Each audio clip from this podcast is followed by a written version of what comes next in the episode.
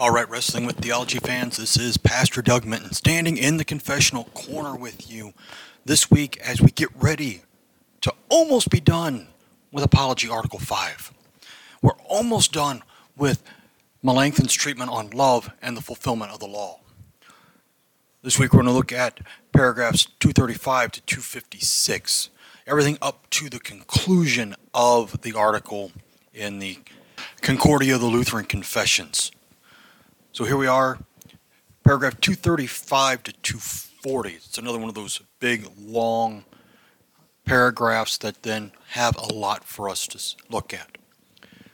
Here the adversaries reply that eternal life is called a reward, and that therefore it is merited in a wholly deserving way by good works.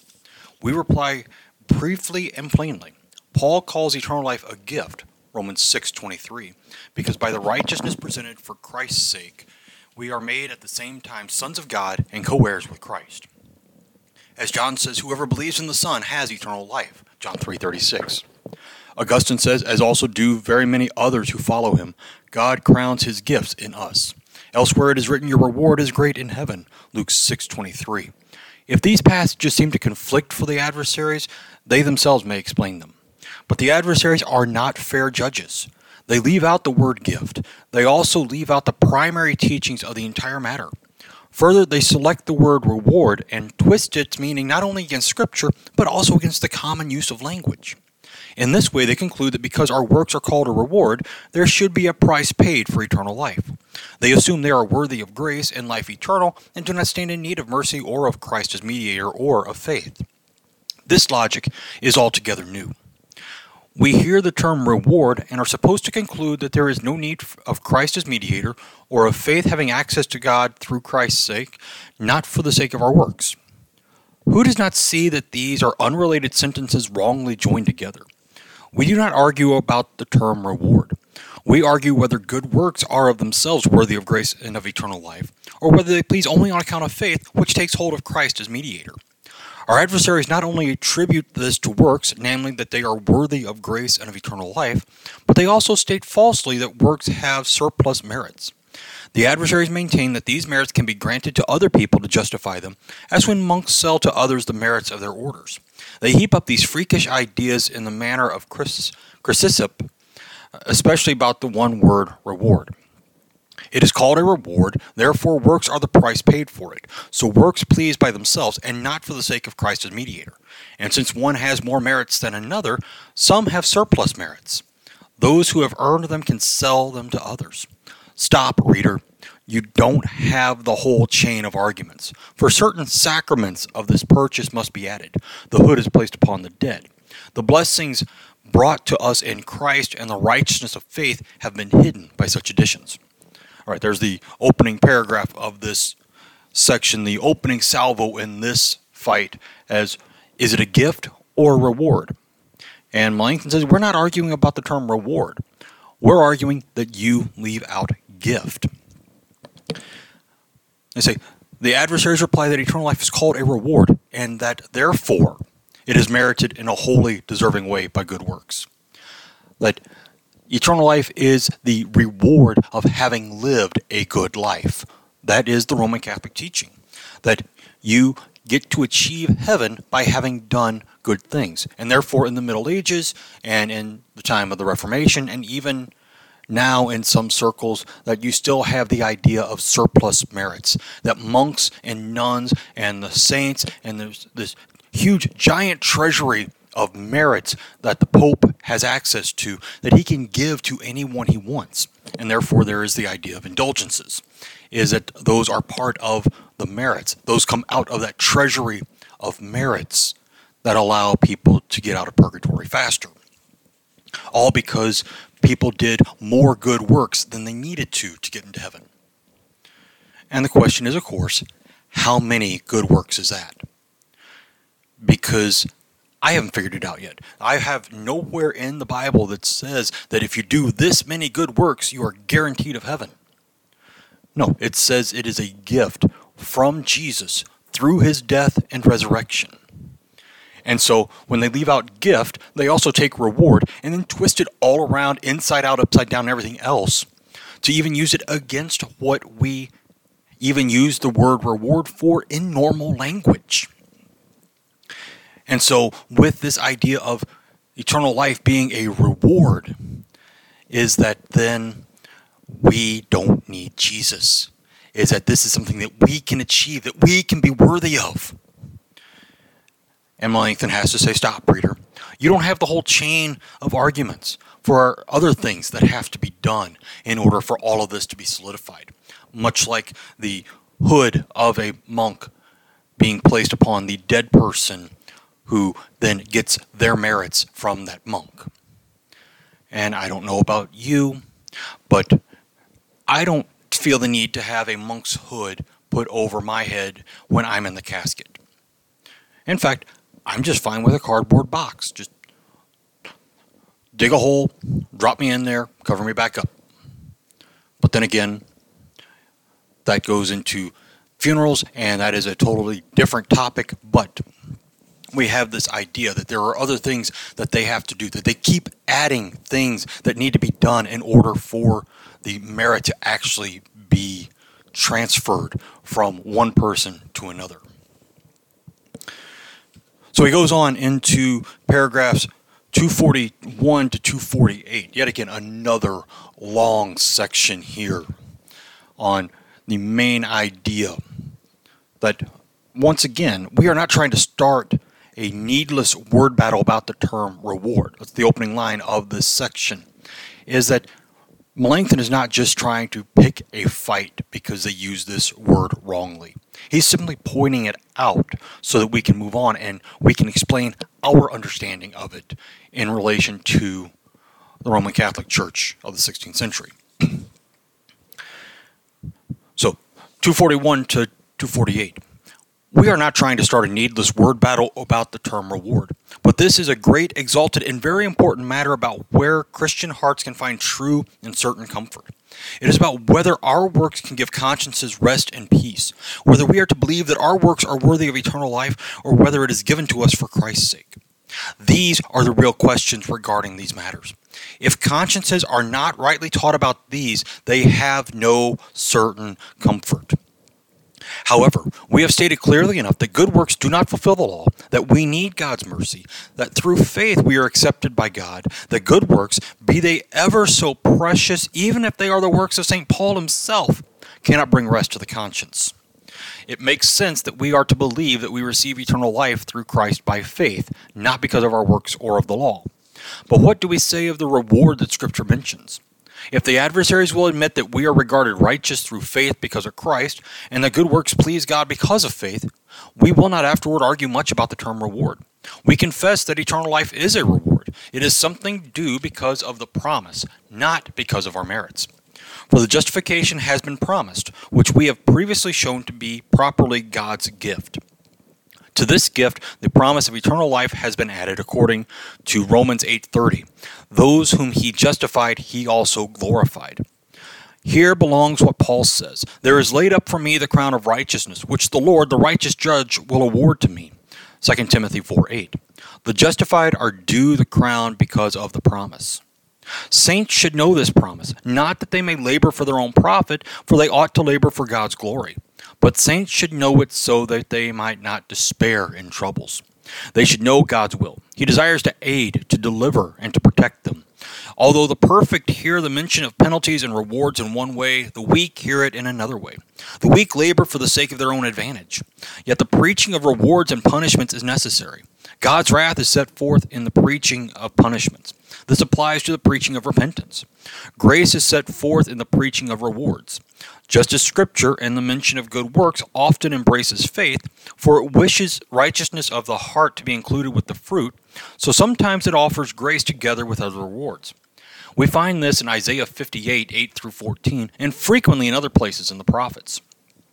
We also affirm what we have often said that although justification and eternal life go along with faith, nevertheless, good works merit other bodily and spiritual rewards and degrees of reward. According to 1 Corinthians 3 8, each will receive his wages according to his labor. The righteousness of the gospel, which has to do with the promise of grace, freely receives justification and new life. But the fulfilling of the law, which follows faith, has to do with the law. In it, a reward is offered and is due, not freely, but according to our works. Those who earn this are justified before they do the law. As Paul says, he has transferred us to the kingdom of his beloved Son, and we are fellow heirs with Christ. Colossians 1:13 and Romans 8:17. But whenever merit is mentioned, the adversaries immediately transfer the matter from other rewards to justification. Yet the gospel freely offers justification because of Christ's merits and not of our own. His merits are delivered to us through faith. Works and troubles do not merit justification, but other payments, as the reward is offered for the works in these passages. Whoever sows sparingly will also reap sparingly, and whoever sows bountifully will also reap bountifully. 2 Corinthians 9 6. Here, clearly, the measure of the reward is connected with the measure of the work. Honor your father and your mother, that your days may be long in the land. Exodus 20:12. Also, here the law offers a reward to a certain work.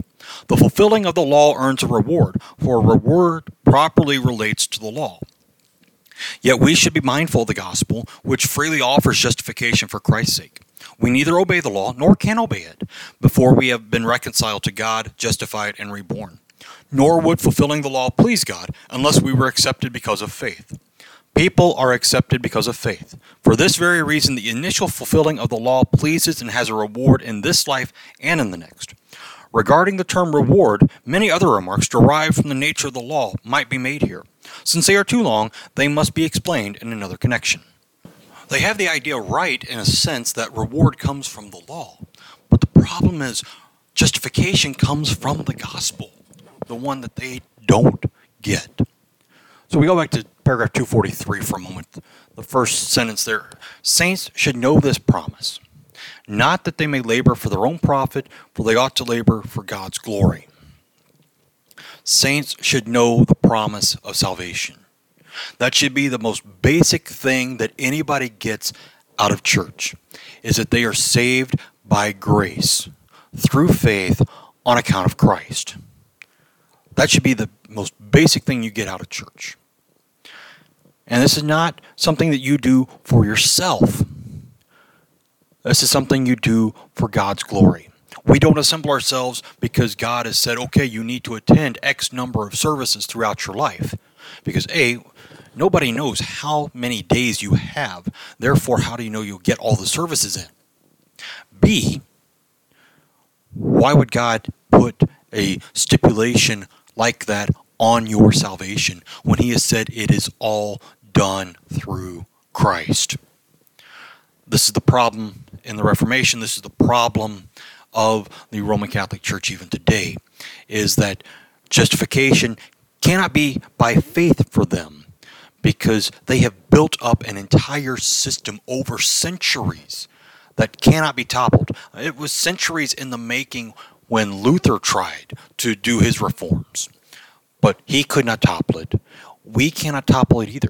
The only one who is able to topple it is Jesus Christ himself, and he will do that on the last day. Now, is that saying that all Catholics will go to hell? No, absolutely not.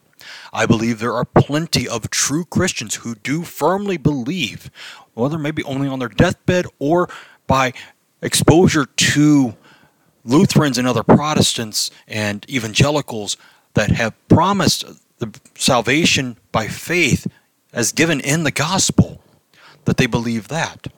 Because not everyone believes what their priest says anyway, right?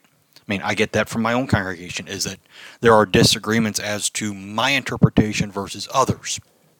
And to a degree, we have that right of difference in interpretation because there are things that are acceptable to be up for interpretation.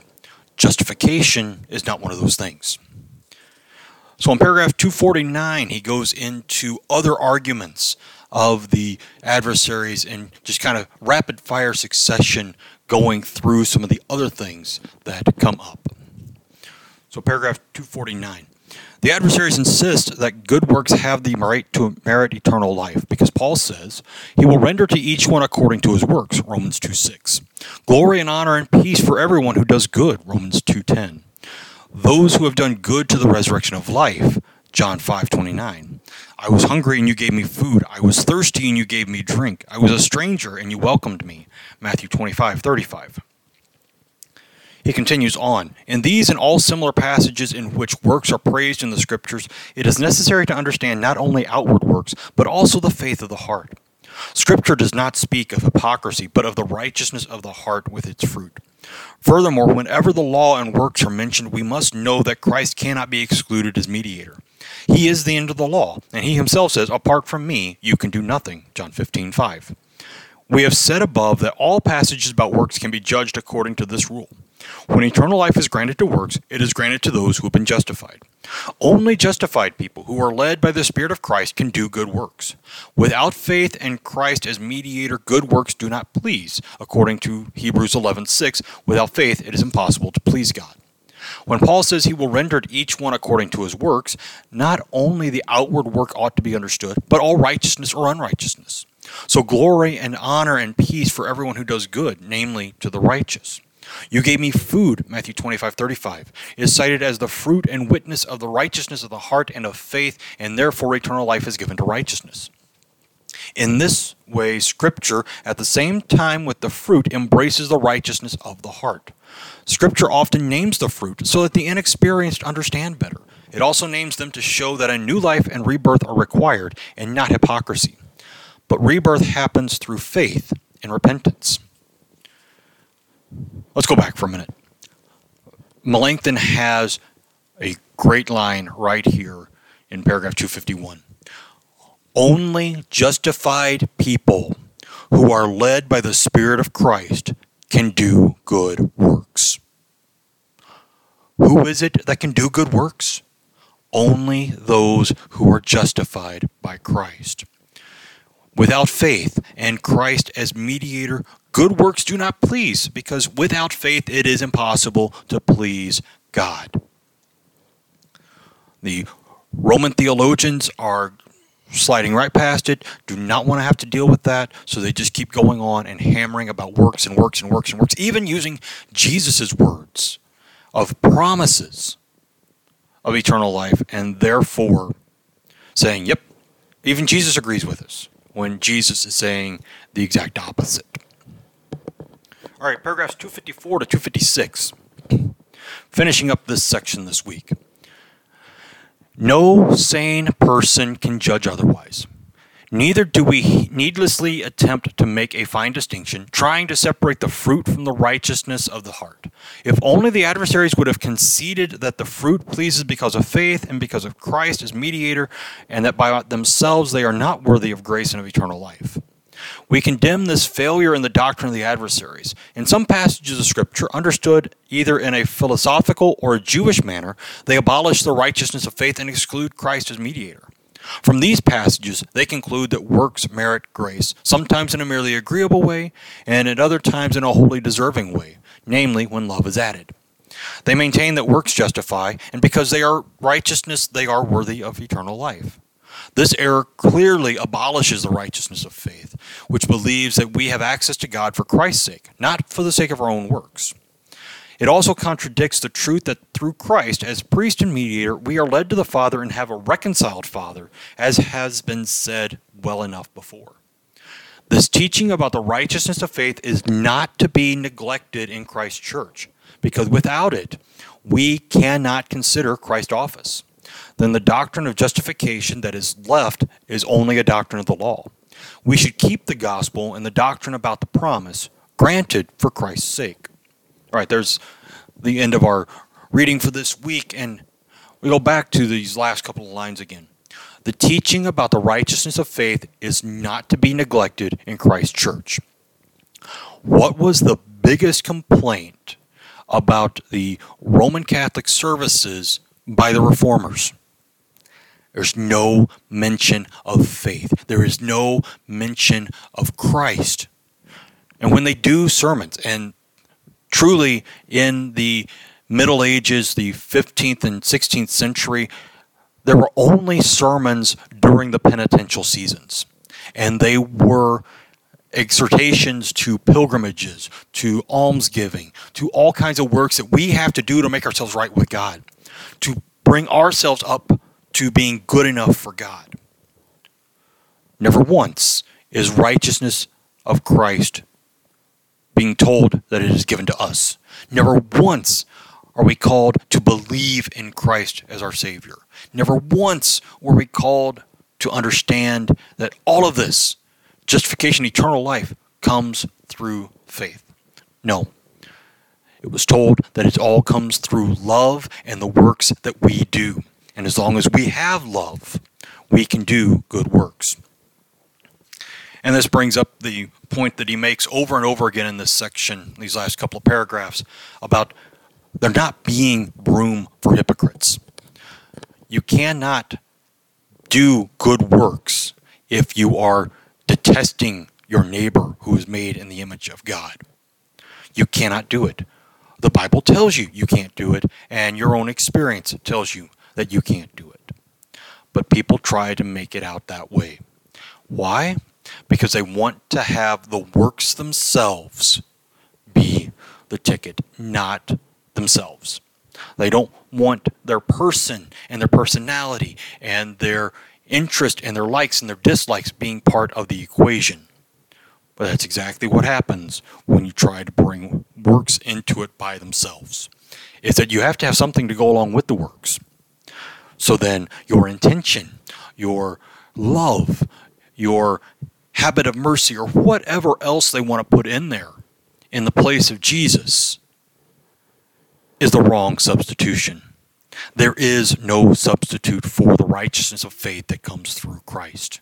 And that is what Melanchthon has spent 256 paragraphs in this article, another 120 something in the previous article, all about the fact that this all comes about because of faith in Christ as mediator, that he is the mediator of the covenant, and he is the atoning sacrifice that covers all our sins. And that is our message in the confessional corner that it is only through Christ that we have salvation, justification, and eternal life. And it is on that basis, that strength, that we draw our strength to be able to wrestle with the theologies around us.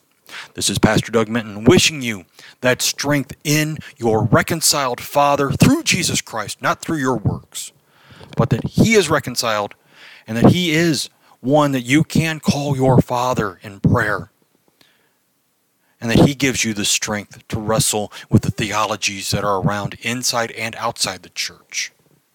So I encourage you to continue listening to the Confessional Corner, digging deeper to the moments of meditation. We've got the end of the Matthew series coming up in the next few weeks, and then we start the Genesis series, which was started a couple of months ago on the radio here in Illinois. So I encourage you to be here for that as they go quasi live, as I put them on at the end of the month uh, from the month that they are being put on the radio. So uh, there's that. But also, for the fun of it, there's Pro Wrestling America, fantasy wrestling league for you to be able to enjoy with me my ideas of what could be if you had these guys in a wrestling federation with them, each other.